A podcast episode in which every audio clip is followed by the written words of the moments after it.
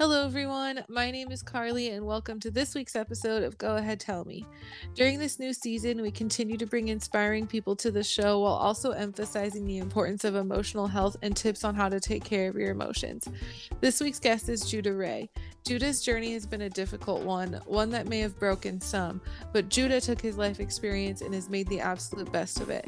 It is an honor to have Judah here with us today to share his story, but to also share how he has overcome the obstacles he's faced while also learning how to treat his trauma and emotions in a way that allows him to live a life full of love, positivity, and happiness. Judah, thank you so much for being here to share your story with us. So, my journey began at a very young age, and that was for a reason. Uh, I come from a very dysfunctional family, um, had a very hard childhood leading up to pretty much being homeless in my teenage years. And I, at an early, early age, found nightlife and uh, what were called rave parties back in those days. And, you know, I found it very interesting when I was going out to these. I, I stopped for a second. I was like, okay, wait a second. I paid to get in here.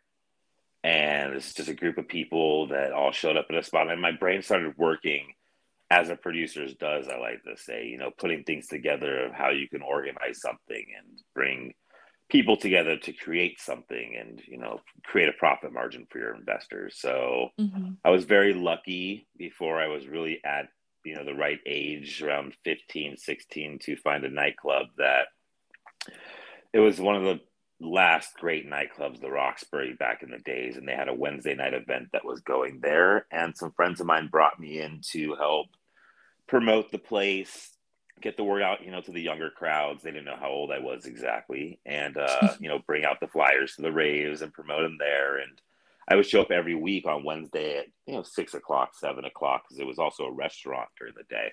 Mm. And I'd help clear all the tables, clear off the dance floor, and get everything ready for the night. And by the time the club would start, I'd already be inside. So I would just, you know, kick it there all night, backstage, behind the DJ, you know, meeting people, doing my thing. I wasn't allowed to leave because if I left, security didn't know who I was, so I wouldn't be able to get back into the place. so, you know, I made a lot of connects, I met a lot of people, and I started, you know, realizing that I knew the big DJs in town because of this club, and I knew, you know, the locations because I'd go out to these events. And I started realizing that I could put one of these together myself. So around 16 17 i produced my first all night event that went from 8 o'clock at night till 8 o'clock in the morning.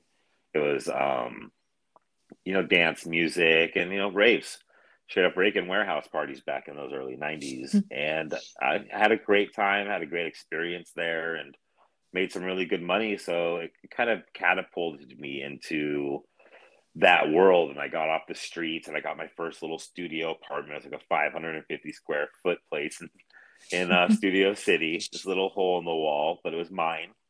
Mm-hmm. And uh, it was a really good journey. You know, I, I made a lot of good connections. Uh, I started moving through the rave scene and started doing older stuff because I started, you know, aging. So I started doing more nightclubs into, you know, when I got into my later teens, into my early 20s um, started doing like concerts and galas and celebrities' birthday parties and you know that whole entire world of entertainment and nightlife. Just I don't know, it was more trying. It was all I knew really at that time.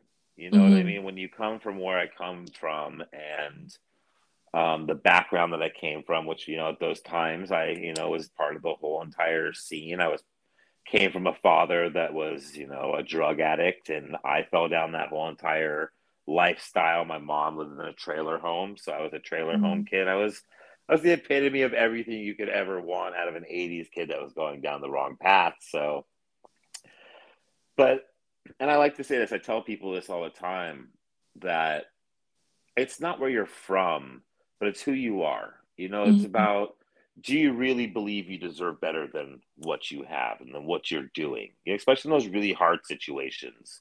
You know, are you a person who's compliant and just, you know, believes that that's best you're going to do and you're a loser and you don't deserve anything because you're a bad person? I mean, those, those people exist in this mm-hmm. world. They really do.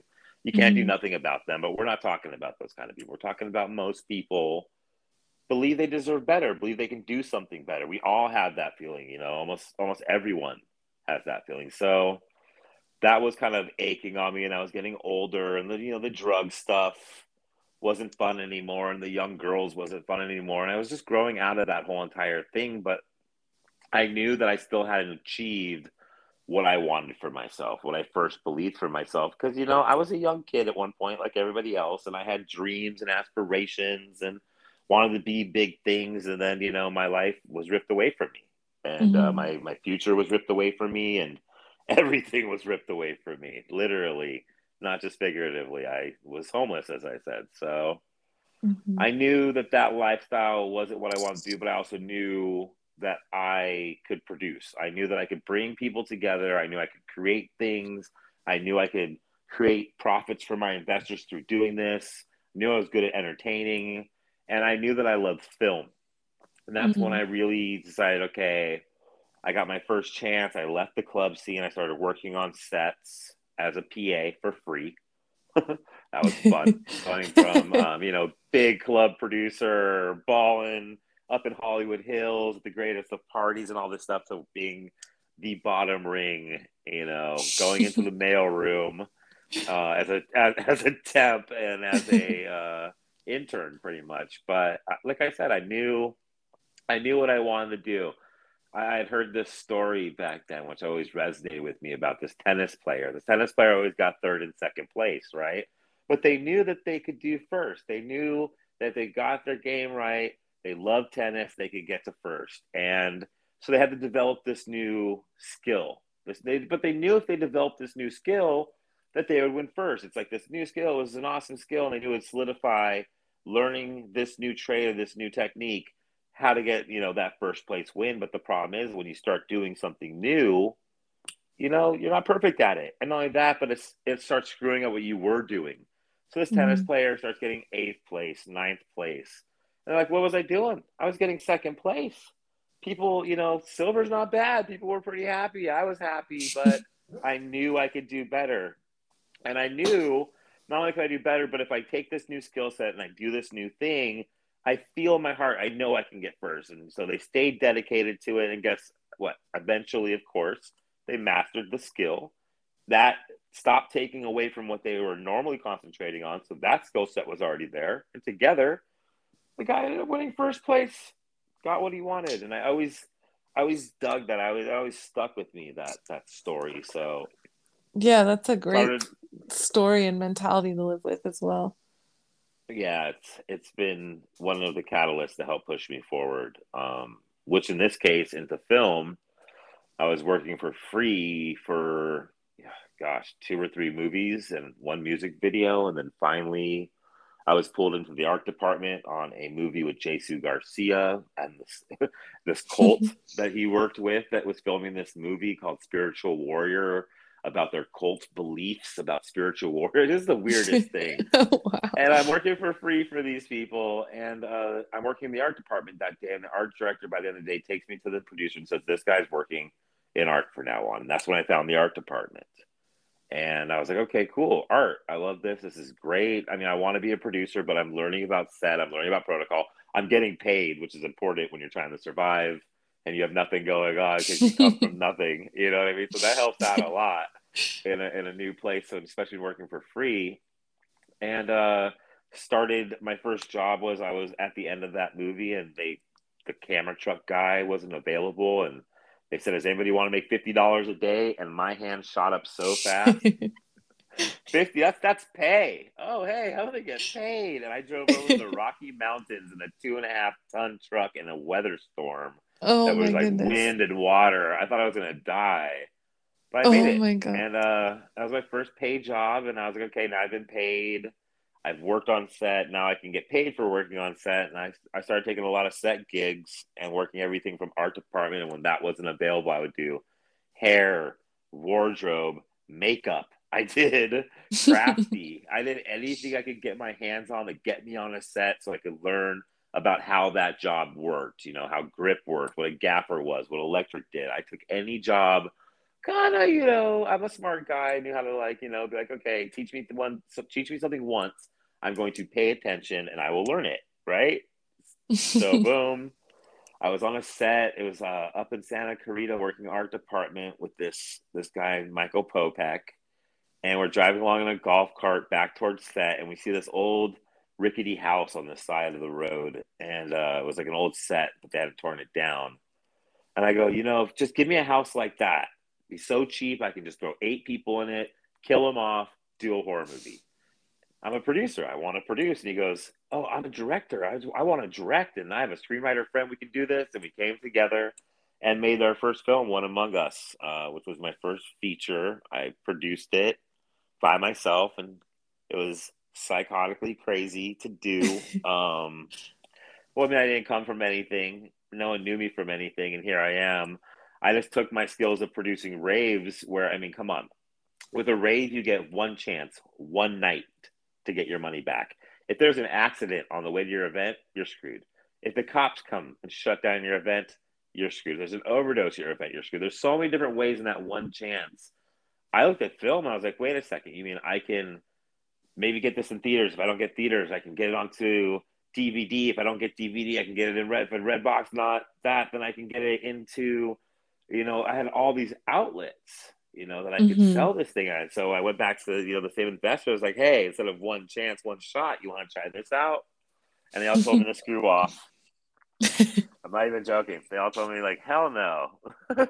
movies, movies back then were the hardest things in the world to make money on. Everyone knew. Investors knew that you couldn't make money off movies back in those days. This is before streaming and digital video and mm-hmm. Netflix. But I made that first film, and Netflix was in the early days, and they bought it, and uh, wow. I, I, did really, I did it, and I pulled it off, and then it drove me crazy. So I got out of indie and went to go work for this guy Elie Samaha, who did like Heat and Boondock Saints, oh, and wow. I, yeah, I can name a hundred movies he's done. He was dating like Tia Carrere, and I went to MGM and worked with him, and you know, I saw the real side of the movie industry. I saw the the corrupt side of it. I had ideas stolen. I saw the ego mm-hmm. in it, which I didn't know about ego at the time and things like that. And I saw just all these elements that just really rubbed me wrong um, into the way of what am I doing? You know, why why am I doing this to myself? I've driven myself into a wall. I hit my breaking point. I, I I just you know what do they call that when you you know your bandwidth is just full and you can't do it anymore and I, I, you know, I, I couldn't do it, and I got out of the whole film industry. I had found a, a nice little inlet. Uh, medical marijuana had just started in California, and I had mm-hmm. found a, a group of people that were willing to sell me uh, one of their medical facilities at the time, and I had just just enough money left over from selling the film and doing what I did at MGM, and I pumped it once again back down to zero, threw it all into this shop, and went right back down to the bottom again, starting something new. Broke out of my mind, but with a dream. And mm. uh, medical marijuana was interesting. It really was. Uh, you know, first couple of months, I remember, like, I think it was seven months in, an old man came up to me and was like, Judah, I was, doctor told me I had seven months to live. That was 11 months ago. The only reason why I'm still here is because of this shop. Blew my mind. I was like, okay, I found my calling. I, I want to make an impact in the world. It's what I've always wanted to do. And here I am. Everyone told me when I was a kid, I was, you know, I was kicked out of the Santa Clarita School District, the LA School District. I was kicked out of Santa Barbara School District. I went to probationary Jeez. schools just to graduate high school. I went to like seven different high schools and all because of marijuana. You know, my parents telling me I was going to be a loser when I grew up. Um, and here I was, you know, they were all wrong in like the weirdest way that you could ever imagine. That's incredible. And, uh, yeah, rode that wave, which was very nice, and then it, it started going from medical to recreational. Mm-hmm. And once again, you know, I was living in a really great life. I was living up in a penthouse and had a gorgeous actress wife, and I had you know mercedes benzes and employees and all the the dream that people have. And i was staring out my window over the city from the 12th story of the fucking w hotel. Sorry for cussing. Um, i was staring out the window the tw- i was staring out the window of the 12th story of the w hotel in my penthouse and i, I hated my life. I was depressed. I mm. i hated I was I don't I hate these words. I hated my wife. I hated my business. I hated my employees. Everyone was high all the time. All my employees were high all the time. The cops were threatening to come in all the time. So my day felt every day felt like I was going to go to jail and lose everything. My mm-hmm. security didn't care. My friends, I couldn't tell who was real, who wasn't. I was being abused in every angle because I was making money, and you know, my neighbors sucked. They all thought they were cool because they lived at the W. They weren't actually cool people. They just thought their money or their where they lived and what clubs they could get into made them cool. And I was just living this life that everybody dreams of and everyone mm-hmm. thinks will make them happy until they actually get into it. And you start realizing that we're all programmed to think of this uh, idea of what we're supposed to be and where we're supposed to be and how we're supposed to be and what success is. Um, and that that's that's where I had the realization that you know money didn't make me happy, and you can say money makes you happy. Good for you. Um, money doesn't make me happy. Uh, I was happier when I was broke and homeless on the streets than I was when I was sitting in penthouses in the top of, of the upper echelons. And mm. I realized that happiness had to be out there because I'd seen it, I'd experienced it. And once again, I knew that, that I deserved something good. I'm a good person. I don't mm. lie, I don't cheat, I don't steal, I don't rob, I don't I don't do anything that in my eyes can be imagined as a bad person. I try and help people, I give, I love, you know, I'm just 100% pumped the positivity. And so I looked at it, I'm like, okay, Judah, you wanted to make film, but you weren't happy doing it their way. You wanted to be rich, but you're not happy doing it their way. Like all these things is everybody else's way of what's supposed to make you happy. Even what I was dating, who I was dating was an idea of, oh, I'm a producer and I live in a, you know, I'm in this nice place and I have money, so I should be dating a person that looks like this and acts like this and wants these things. And I was so programmed. um, it was probably like the, the, the, the pinnacle of when I really realized there was a problem that um, it wasn't me, but it had to do with me and that I had to solve what that was. And so I started really soul searching. I was like, okay, you love film, you love producing, you love bringing things together, you love learning. Um, go back to school and once again, mm. I gave everything up. I sold all the shops. I went back to school to film school in my early 30s and um, was back at zero again. By I took four years to finish school. I didn't take a job the whole time. I focused on just my studying. So like it was literally school every day, homework at night, homework on the weekends. Uh, 18 to 21 year old kids in my class, hanging out with them after school, watching movies working with them as my filmmaking partners on stuff. And halfway through, I found screenwriting, and I took mm. a, a directing class and a camera class, and I learned about lenses and how lenses tell stories and how stories are told. And I sat there and I was like, I, I love this.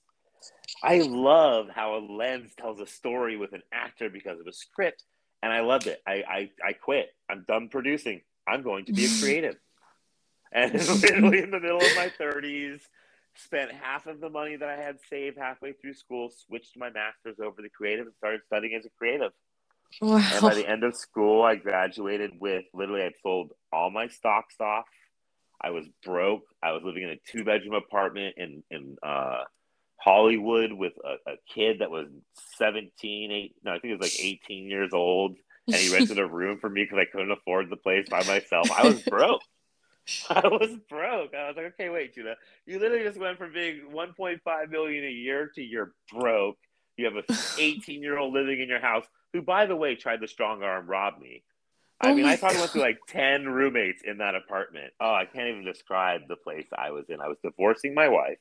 I was broke, living in Hollywood. Like, I'm talking about Hollywood and Highland off the boulevard where it's like a oh thousand God. people outside your door a day. people are getting shot. It's just like Jeez. insane over there. I'm like, what? and, and, but here's the thing, though. This is it's a, it's a catalyst because as I was growing in what I wanted to do, I also started growing as a human being. Mm. I started looking at myself and looking at you know, okay, what is happiness? How am I going to find this happiness? I started looking at spirituality more, not religious, um, but religious science more. I started looking into New Age thinking more. I started opening up really to okay, let's let's see what all the hype is and all these people are talking about. And um, that's when I started learning about and I'd heard a million times about ego in my life and don't be egotistical. And, you know, oh, ego's bad. Look out, ego. But I started learning what ego was and how ego is created and where ego derives from. And I started learning about, you know, the ideas of living in the now and the idea of the observer and me and I and stuff like Eckhart Tolle and you know, like the secret barely scratches at this whole reality that's out there. And I started looking into all that. And at the same time, I started looking into spirituality, things like, you know, uh, God and Jesus Christ and, you know, all these figures like Buddha and stuff and why they were and who they were, but not in a religious way, but in a scientific way of why do these people talk about these people? What were these people? Mm. Why were they here? You know, were they real? Like stuff like that Mm-hmm. And I just started re- going down this path of okay, I've graduated college in my mid 30s. I'm completely broke. Um, it's funny. I was watching a 30 Rock episode, and um, oh, I love that show. I love that show, and they had her kind of going through like different kind of ways and trying to find different forms to identify with how to deal with this. And it was just on um, another show that just did it was, um, and it's even more current right now was the Conners they have hmm. Darlene on there trying to do the same thing. You know, she's looking to religion, she's looking to spirituality. And my point being is that through working on myself in these new ways, and I'm talking about, I'll give you an example. So I was brought up from t- working at 12 years old. I need to grind, I need to mm-hmm. work hard every single day. I'm not joking you. When I was a so I'm an insomniac naturally. I barely sleep at night. I probably get three to four hours now. I used to sleep one hour a night into Jeez. my late 20s. So I would grind 22 hour days, 23 hour days. Now, wow. yes, I got a lot done. And yes, I achieved a lot in all those years doing that way of working. But I only achieved what I grinded and worked really hard towards. Only in the last decade, especially the last five years, have I learned it's my might start getting hippie here, a little new agey, but have I learned nothing wrong to, with that? How to release my ego, how to step back from myself as an observer, how to, and this is the biggest key of it, how to stop trying to be. I'm doing this. I'm doing that. Look what I'm doing. Look what I've achieved you want to achieve this you want to work hard like me so we can work hard together. We're hard workers we're business people. Let's make business let's make things happen. We make things happen. Grind grind push push network network. My whole philosophy has changed to this is who i am and this is what i've done. This is what i've been through and that's important is owning my past. It used to be Oh no, I was I, I, I didn't even start accepting or telling people that I was homeless and being verbal about it until five years ago. I would hide all that. Are you kidding? Mm. I'm trying to mm. get ten million dollars to put into something. I'm gonna tell you I was a homeless person. You think I'm gonna tell you that you know I've been through these hardships and my father smoked crack cocaine and lost everything? Okay, I was broke five times in my life and I've lost everything that I've tried to achieve and have failed so many times that I don't even count anymore. Now I've achieved a lot, so I'm gonna throw that out there. But you know, mm-hmm. I accept and I you know until I accepted all that, until I finally really accepted that and went, okay, this is who I am. But because of that, this is who I am. And I can do all this. And instead of going to people and saying, This is what I'm doing, this is what I'm doing, check this out. You want to be a part of what I got going on, it's hey, you know what I've done, you know what I can do, you know that I have these passions. What can I do to help you? What can I do to build this for you? What are you trying to achieve? Where can I put myself to help you achieve? And it's not into, and I love talking about this giving to receive. Okay. Mm-hmm. There's giving to give and there's giving to receive. Now, giving to receive is what most people do, even most of the time, they're not conscious of it. Oh, I did that for karma. Oh, hey, give me a ride over here. I'll buy you a burger while we're there. We're so used to this giving to receive that we even plant it into people before we even ask for help. You know, mm-hmm. help. The hardest word in the English language, help. So giving to give is when you're truly just like doing stuff to really give. To be like, you know, I know this is going to be better for you. I know this is going to make life better for you. I know this is going to make life better for the world. I might not even get affected by how this changes the world and makes it a better place, but I know the world's a little bit better of a place. And when you put yourself in those give the gift situations, when you honestly are there for people, and it's not about even those people. That's what I'm trying to get. Those people don't. It's not like they're going to come help you later. That's what I'm getting at all. That's giving to receive. You do these things. You put yourself in these situations. You put yourself out there. Life just, you know, the Christians call it uh, sowing the seed, you know, and you know you got to reap what you sow. In a way, it's that. It's mm-hmm. these old mentalities, these old ideas of thinking that we look at it and we go, oh, that's just hogwash. No, these people have been saying this. There's a reason why people have said this for thousands of years. Yeah, it might be muddled now. Yes, it might be put into a different ideology you don't agree with, but stop for a second. Think that this has been said for thousands of years think why has it been said for thousands of years and figure out how that relates to this universe of why it's been said. So, like the reap that you sow, you might not believe in Christianity. Who cares? You might not believe in spirituality. Who cares? But let me tell you, what you do in this world and what you do without any, you put that seed and you walk away from that plant. You don't have to water it. You don't have to worry about that plant. That plant is just that plant. It does what it does. You'd be mm-hmm. surprised mm-hmm how much oxygen you have around you to breathe. And that's just like, you know, a metaphor there. There's mm-hmm. so much abundance that comes back your way. It's crazy now. I don't even try and work anymore. I literally sit back and just try every day to offer anything I can to make this world a better place. And mm-hmm. I sit back every month and trip out how much better my life is every month. Month after month, it just gets better and better. And this goes back to the idea of living for the now which mm-hmm. is like we hear living in the now and it's like I live so in the now it's scary to the point where I don't even know what I'm doing when I wake up that day. I literally have to look at my calendar and hey, what's what's going on today? It's not that I don't structure things. I set appointments, I set meetings and stuff, but I don't live by that stuff. Mm-hmm. Right now, I'm talking to you. You know, you're listening. I'm doing the best that I can in this moment to do what I can with what I know, with what I have. What I, there's a million things I could be doing with my time right now, but I'm doing this. I'm giving it hundred percent with what I know. This is what I want to do, and I'm gonna cap it with this, and that is, if I do that hundred percent of the time, if I'm always giving hundred percent, doing the best that I can with the knowledge that I have, and putting myself in place. places, not just sitting in my bed under the cover scared, but actually doing the footwork and putting myself out there. A, I don't have to worry about the past. I have no regrets at all. Why? Because I did the best I could with the knowledge that I had and the resources that I knew that I could use. Why am I going to beat myself up? That's the best I could do with what I had in the moment. Yeah, if I would have had some other knowledge, maybe I would have had some other thing that I did, but I didn't have that knowledge at that time. I did the best right. that I could. I gave 100%. So, boom, past is taken care of. And if I'm putting 100% into the now, I'm not sitting there in my bed, wrapped in a blanket, scared of the world. I'm here, I'm talking to you. Maybe I'm out taking a walk. Who knows what it is? But if I'm putting myself out there and giving 100% of the now of what I can do, I don't need to worry about the future. Because I know mm-hmm. that right now I'm focused on I want to be a filmmaker.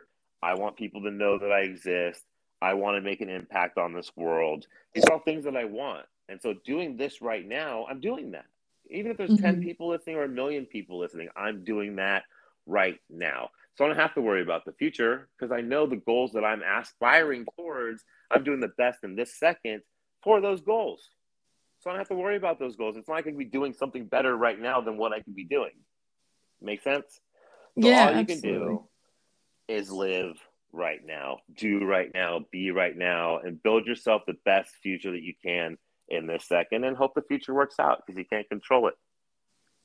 How did you make that shift in mentality? How did you um like was there a moment when you decided you were just going to like start thinking in that way? Was there something that affected it and how did you like actually make that change in your head? Honestly, um it's funny no one's asked that question.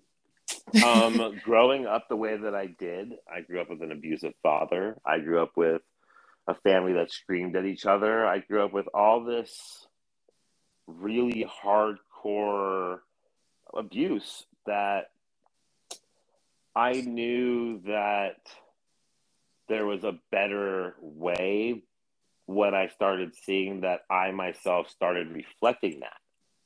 Mm. I was abusive. I was angry. I was argumentative.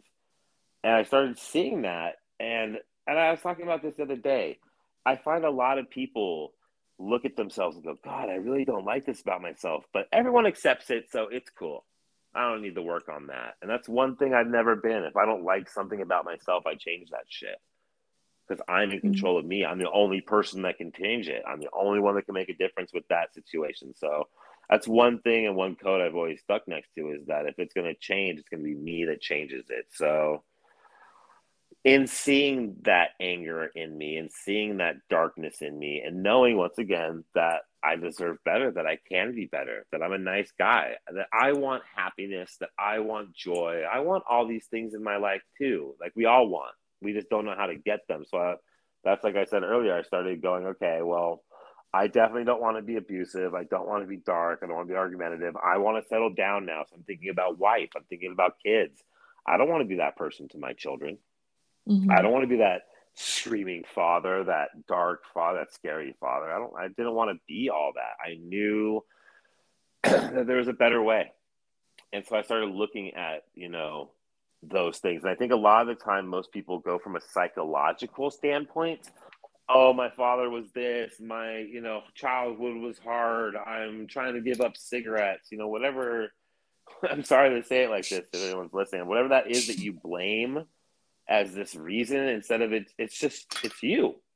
Mm-hmm. And I mm-hmm. started realizing that you know I could blame all this stuff like everyone else does, or I could stop for a second. I could look inside and I could go, okay, what's going on here with you you know they always say you can't love someone else till you love yourself right mm-hmm. i've Absolutely. always i've always stood by that and you know there's a level of spirituality into it i'm not gonna you know front there's a level of i was i was raised by my father who was like a hardcore partier and then my mom was a hardcore crack the whip christian mm. so i was raised on both sides of the tracks you wow. know my father for the beginning of my life until you know the crack cocaine came out in the 80s and he lost everything he kept his drug habit pretty well so i grew up until i was about six in a very weird life where on the weekdays i would be with my father in the the mansion with the mercedes out front and then the weekends i would be with my mom in her trailer home because he left her with mm-hmm. nothing wow. you know so i got to see both sides of the tracks i got to both see what the rich life was like and what the poor life was like, what a really angry, dark person was like, and what a really sweet, nice, you know, she was a Christian. She was cracked the whip Christian, but she was still a sweet lady. My mom was a mm-hmm. very, is a very sweet lady.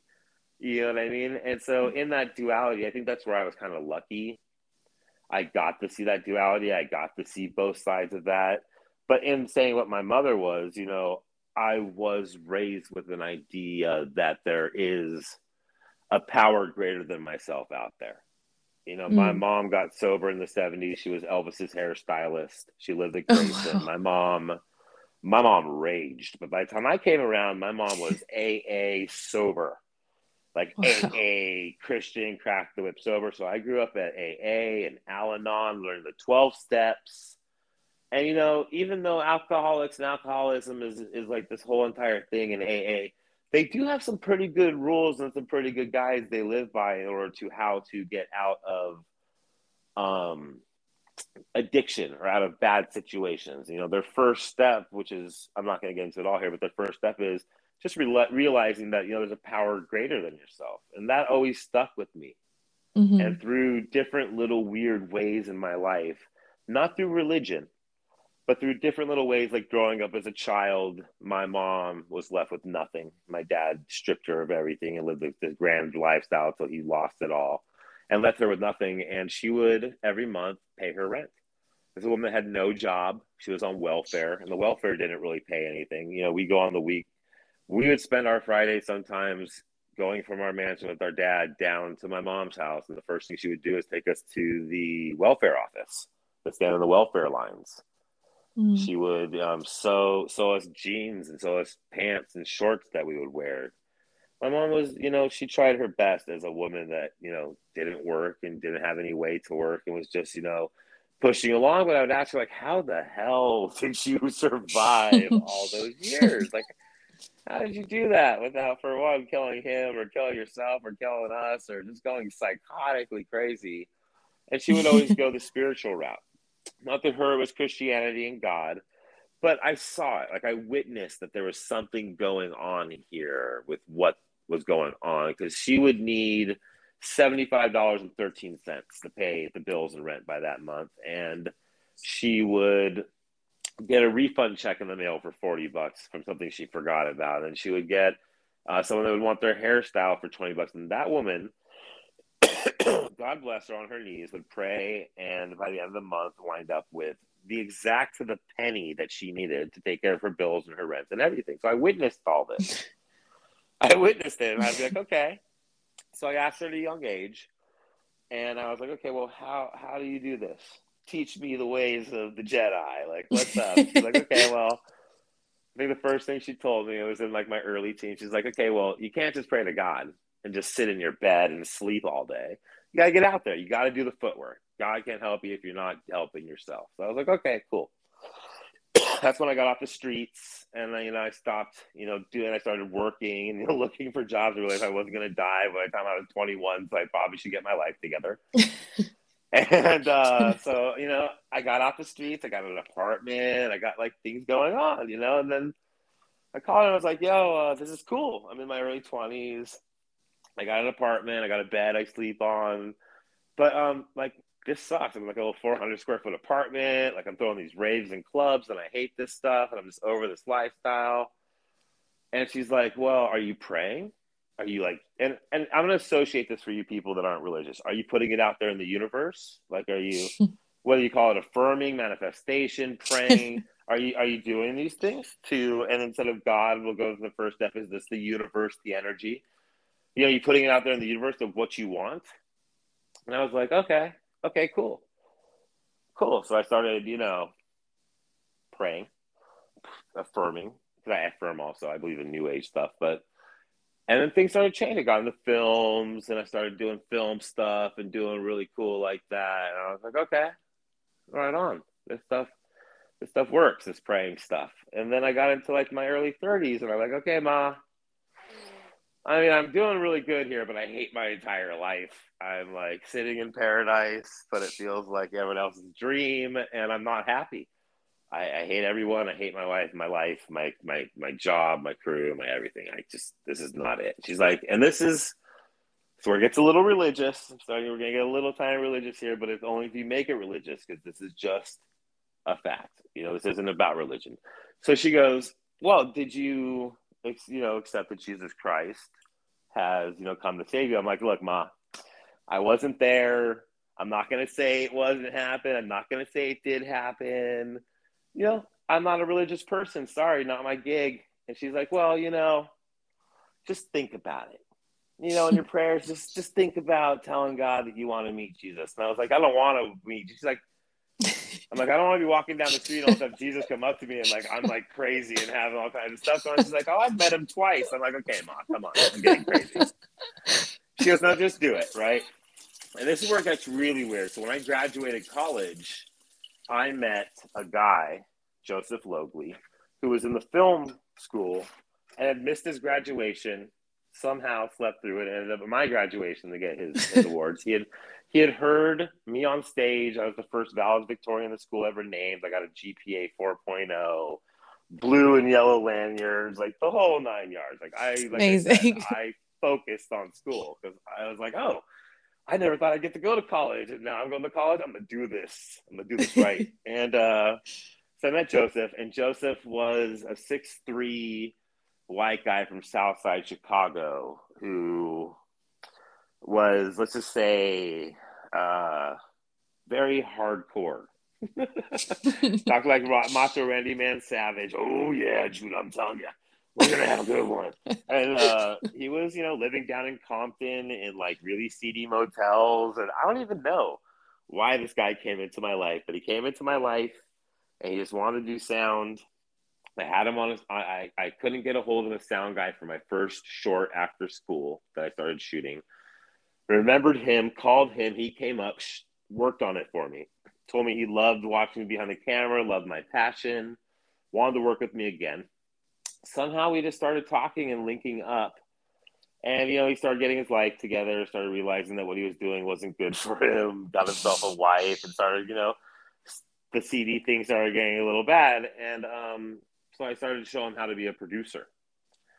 And I started to show him how to be a producer. Like, this is how you produce. And we go out to film festivals. So I was, you know, doing the film festival circuit at the time. And, and I'd be like, you got to wake up early. You got to get there early. And I was just really pushing him and bugging him to go hard. And one day we're sitting there after the Nashville Film Festival. That one of the nights, like, you have to wake up the next day early, man. We got to be there early. It's a producer's job to network and meet people. He's like, bro, I'm going to be there after lunch. I'm like, what? what? I just had a speech and what? He goes, yeah, I met this really rich guy. He owns like farms and restaurants and all kinds of stuff. And he invited me to lunch tomorrow. like, really rich guy, huh? He's like, yeah, I think he wants to put money in the films. I'm like, bro, maybe you're not a producer maybe you're an executive producer. He goes, what's that? And I'm like, that's the guy that gets the money. He's like, I love getting the money. I can get money. And then Joe went into that. So Joe executive produced my last film. Oh, that's wow. his little backstory on how I met Joe. But Joe, like I said, got off this, got off being all crazy, got off, you know, the whole drug thing. You know, got his life together, married this really sweet Russian girl, Cat, got his life together, got, and started going to church and stuff like that. So he's telling me this is after my mom tells me, you know, you gotta get worded up with Jesus. Like, what's up with Jesus? And I'm like, I'm not religion. I'm not down for Christianity. So Joe's like telling me, oh no, no, no, dude, Jesus, bro.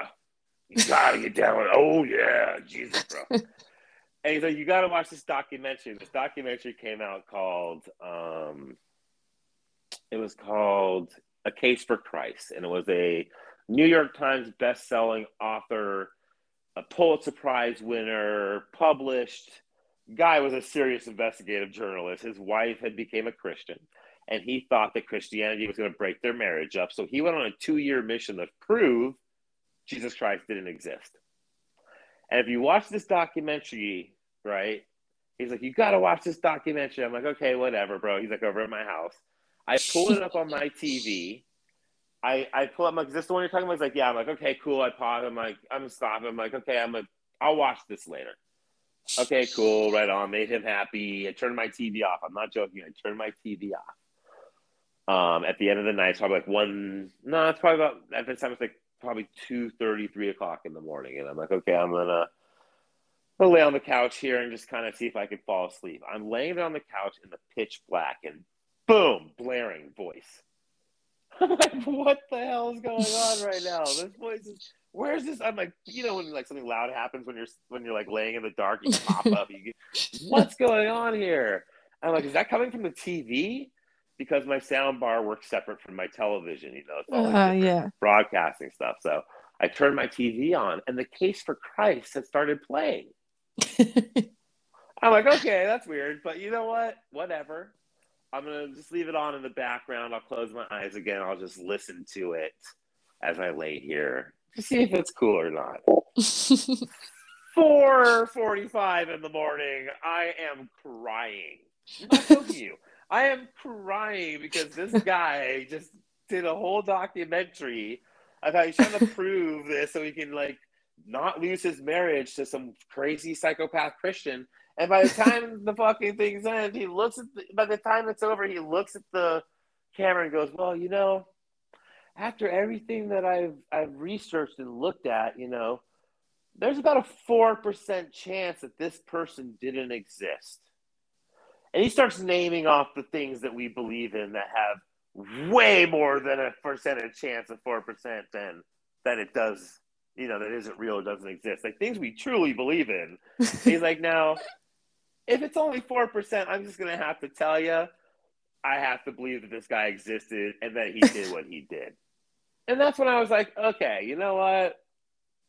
I don't have to say he was God on earth. I don't get all that, but this guy really did exist.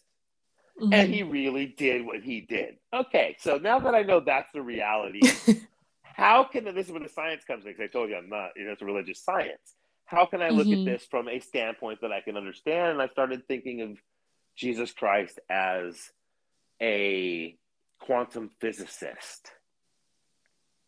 Okay, mm. going where, and I'll give you an example where most people think, oh, I am the son of Jesus, or I'm the son of God because uh, I do this, you can do this because you are the son of God too.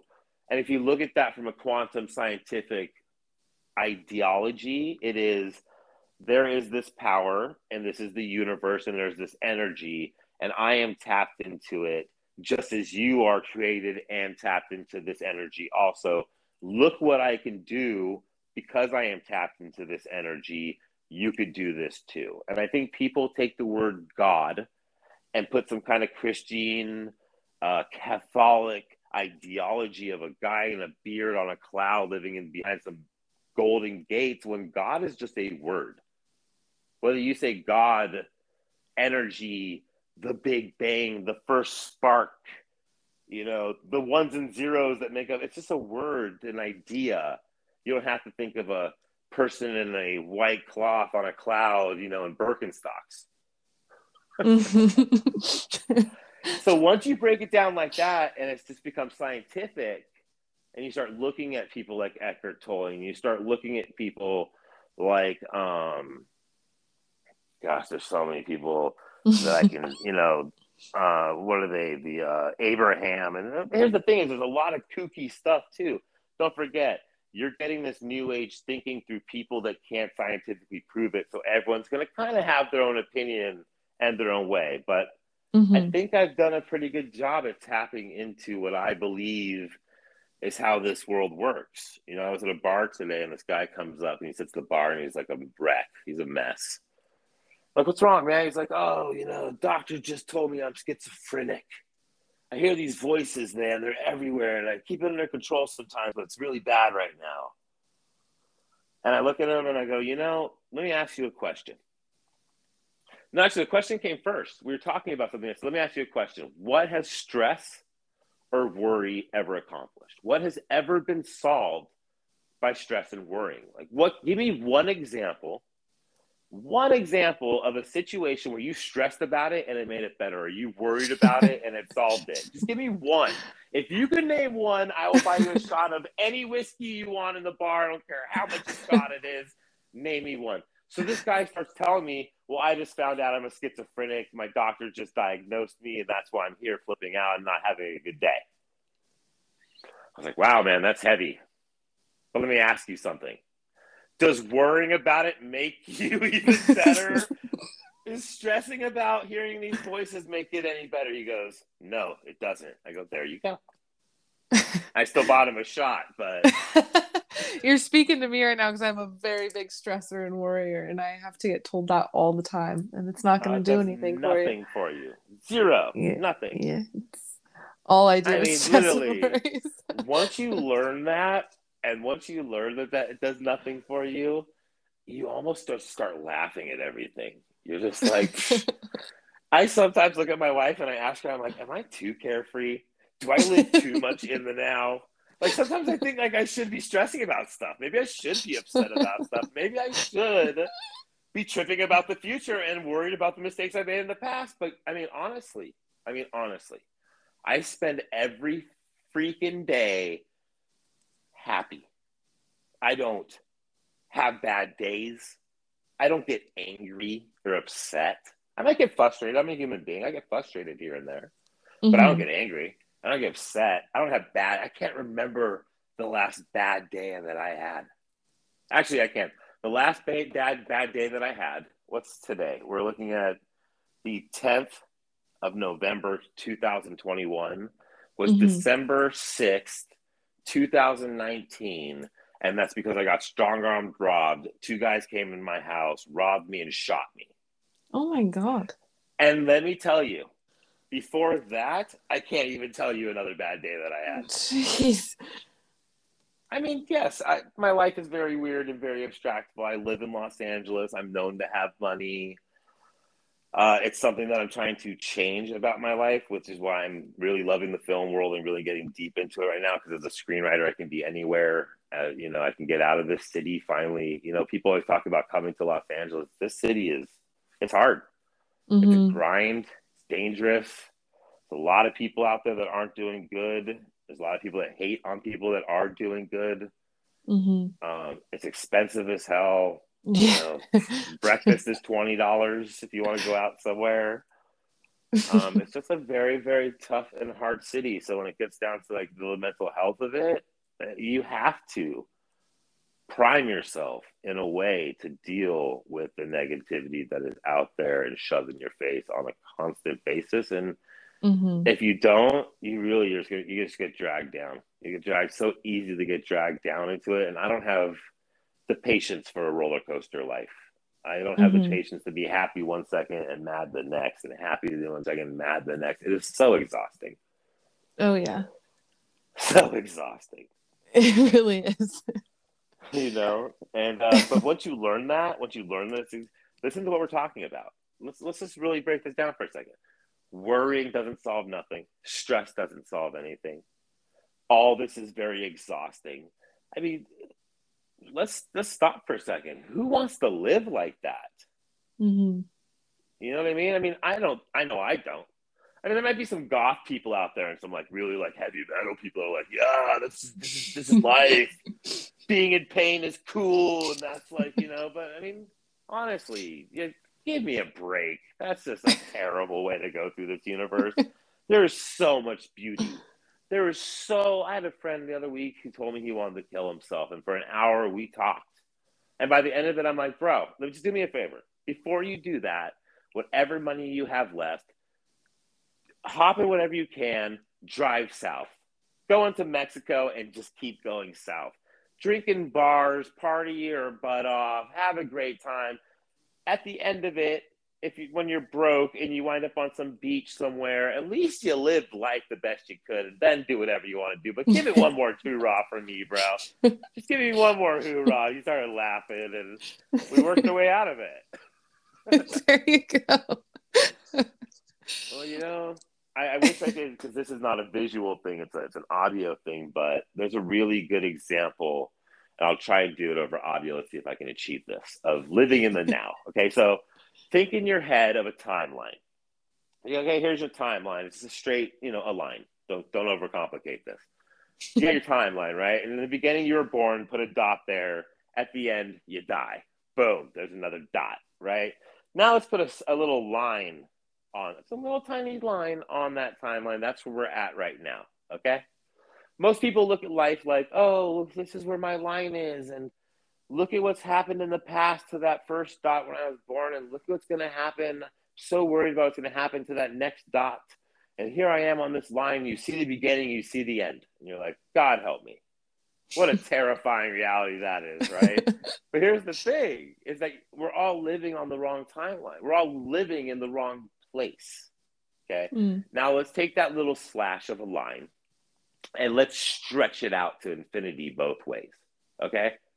That's the now. Right now, you can do anything you want. I can strip my clothes off and go run down Santa Monica Boulevard naked. I could walk over to my fridge and take the bottle of vodka out and drink the whole thing down. I could go in and kiss my girlfriend. I could do anything. I can hang up the phone on you. I, anything is possible. So that instead of looking at that dot and that dot and look at this little microscopic, little tiny, minute little thing and going, oh, this is what I'm dealing with, I look at it in that other line. This now line, it's an infinite possibility of ideas of what I could do in this second. I mean, life is amazing in that second. Like you could literally do mm-hmm. anything.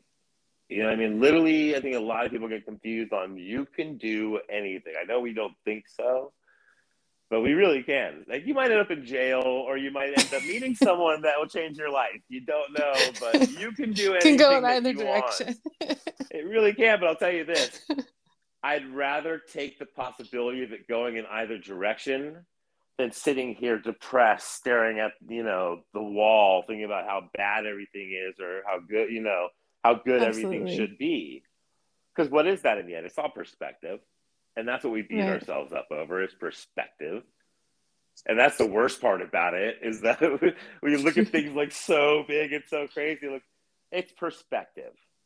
And we then look at things and go, okay, oh my gosh, this is so big. But really, like, think of the biggest thing that you could think of on this earth, like the biggest, tallest skyscraper that you can think of, or the biggest cruise boat, whatever the hell it is. Okay. and now think of outer fucking space. think about outer space, right? I mean, think about how huge this universe is and how a speck, a dust speck, that thing you think is so big is in comparison to what's really going on in this world. You know? It's, yeah, it's so insignificant. it really is, and everything's like that. But that's not to say that we are insignificant. Right. Here's the thing: is what is significance? Once again, we're back in perspective, mm-hmm. right? And if I told you that there was a beach out there with a million billion grains of sand, but there is one grain in there that's just like all the rest, but when you eat it, you'll have eternal life. That's a pretty special grain of sand. It's still just a grain of sand, but that grain of sand is an amazing, epic little component of this universe. And really, it's just about perspective. You're done. You know what I mean? So, I don't know. I think that's the way that I keep my sanity at this point. That and the fact that I've really, truly learned. I don't want to say this wrong, but the less harder you work towards pushing things, the more things actually come for you. Mm. That make sense? Yeah. Like the like the less you force it type of thing, it's gonna come to okay. you. They say whenever you're looking for love, you don't find it. It's when you're not looking for it that it happens. Right. That's true about everything. It's not just love. It's not just love. And the distraction that I found, and this is the best part about it, the distraction that I found, because you're like, okay, how am I supposed to keep my mind off of all this stuff going on then? Like, come on. Like, that's impossible. what am I supposed to do? You know what you do? You focus on yourself and making yourself cool and yourself a good person and yourself a spiritual, awakened spirit in this world. Take all that time, you worry about all that stuff, and you just make yourself good. Because in the end, and this is the craziest stuff. When it's funny because we're kind of going full circle here. We're getting down to the licks of it. What that does is then we get to the point of ego, and we've been talking about this. Yes. You know, ego and letting go of ego, and that brings us down to a very very crazy thing. And now we're like here, we're now. This is where I'm at right now, which is the newest thing I'm practicing, which is this revelational idea of the observer. Okay. Mm. What the observer is, this is crazy. So the observer, you know, we all talk about a spirit or a soul, you know, that kind of thing. The observer, now imagine an observer, right? So I am the observer that is inside of Judah Ray. I am the observer that is going through Judah Ray's life experience. I am the observer that's watching what Judah Ray sees. And I'm the observer that has conversations with Judah Ray about it all. And what I mean by that is that voice you have in your head that we all have. And we all go, that's so funny. I argue with myself. Oh, I was just having a conversation with myself. Oh, you know, and you think you're just kind of debating in your head ideas that's the observer. That's you. And what mm. we call I. Okay, we'll call it I. That is you having a discussion. That is me having a discussion, my observer having a discussion with Judah. Because my observer is listening to the stupidity that Judah is saying in my head and going, nah, dude, this is the way it is. And Judah's going, nah, bro, come on. I'm a human. I want to do this and that. And the observer's going, man, I don't know, bro think about this. And you're like, no, no, no, but yo, think about that. No, no, what about this? That's the observer having a conversation with Judah Ray. I'm using myself as an example here. And what that brings you to is I and me. Okay, so me, me is everything that makes up me. My way I look, the way I act, how I talk, you know, uh, what I do for a living, my house, the way I dress. This is all me. I am Judah, the person that's talking to you right now. I am Judah, the person living in this moment and, you know, actually experiencing everything that we're, we're both going through right now, right? That is I. And what that mentality brings around is no matter what happens to me, you can take my car, you can take my looks, you can take my arm, you can take all these things from me. I am still I. I am still Judah Ray. I'm a good person. I try hard. I love. I care. I have passion. I don't lie. I don't cheat. I don't feel like I am still I. Nothing anyone does in this world can affect I because I mm. control I. And once you understand that I control I, that I control how happy I am, I control whether I'm enjoying this life experience, I control what I do. And the rest is all just me. Once you get a really good grasp of that, you can almost sit back and kind of laugh at what's happening to me because no matter what, you can hurt me, you can take stuff away from me. That all just affects me. Listen to what that simple statement is. That affected me. That hurt me. These these words that we use in language, we all think that they just convey simple sentences so that people can understand us. But really, within that structure, years and years and centuries and millennia ago, whenever it was created, you know, this this dialect and this way of talking, they who built this structure said, for a reason, this is why you use me here. This is the reason why you use I here. This is the reason why you use you there. Mm. And once mm. you start realizing that, that no matter what, you can try and, you know, kill me, you can do all these things to me, no matter what, I will never be affected. And there's a mm. reason why we talk these ways. There's a reason for everything that we do. When you start learning that kind of stuff, it just starts tripping you out. Right. It really does. It, you know, why do we use terms? Why do we do certain things? Why do we Oh, it's it's endless. it's so endless. Like I'll give you a great example. We'll close it. We'll cap this part with this example, right? So vowels and consonants. We're raised and we're taught, you know, oh, vowels are vowels, consonants are consonants. You use consonants here you use vowels there. This is what a vowel does. This is what a consonant does. And this is what. So when you use a vowel, A E I O U, you are using the vibration of your vocal cords in your throat to create the sound. When you use a consonant, you are pushing air through your mouth. S, T, P. This has nothing to do, feel when you say those letters, has nothing to do with your vocal cords. It's all about pushing that air through your mouth, is what creates those sounds. Mm. That's what I'm talking about. You see what I mean? Yeah. Knowing why we do what we do down to the down to just the core of it you know, knowing that when you say the rule of thumb, oh, that's the rule of thumb, that that comes from back in the days, people could beat their their wives with a switch as long as it wasn't wider than their thumb. Oh wow, I didn't know that. See, that's what I mean. Knowing these small little things, and that's a bad example. I was just trying to be smart and cute about like how we use terms and things that we have no idea where they come from. But that ideology is, you know, and it, it resonates back to what I was saying. If there's a term that's been used for hundreds, if not thousands of years, you might want to think about why that saying's lasted as long as it has. You might not agree with exactly. it. Take it in the context that that exists for a reason, you know? so just that. It's not like a week ago someone wrote, you know, you find love when you're not looking for it. John wrote that on Twitter like three days ago. No, this is something that's been saying for centuries. There's a reason. Just think about it for a second. Take it into consideration. Maybe even try it for a month or something to see if there's some kind of realism to what people are saying. That's all I'm saying. You might find happiness.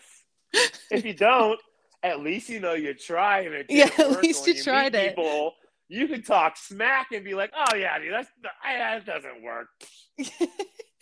But yeah, exactly. You know, you, you got that. Worst comes to worst, at least you got that. But best comes to best, you become happy. Ooh, sounds like a good trade off to me.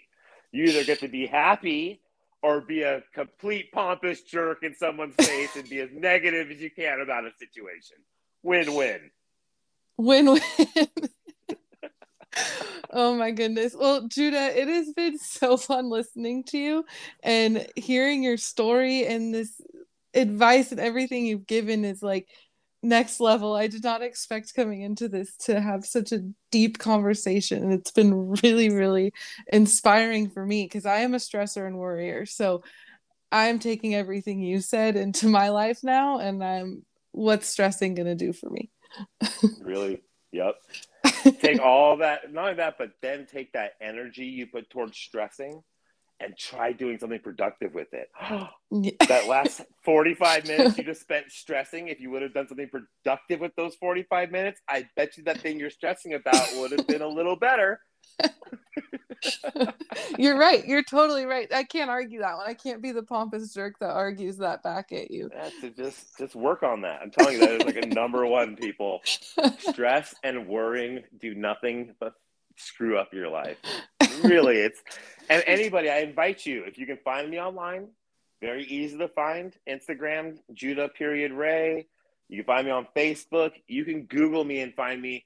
Anyone out there, I challenge you. If you can find something that was solved by worrying or stress, I will literally you have no idea the grand prize that you will receive because you have blown my mind because I've been thinking for a very long time but I can't come up with a single thing that worrying or stressing makes better.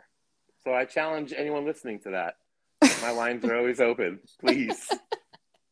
You'll be the first to know if I find an answer for that. Please.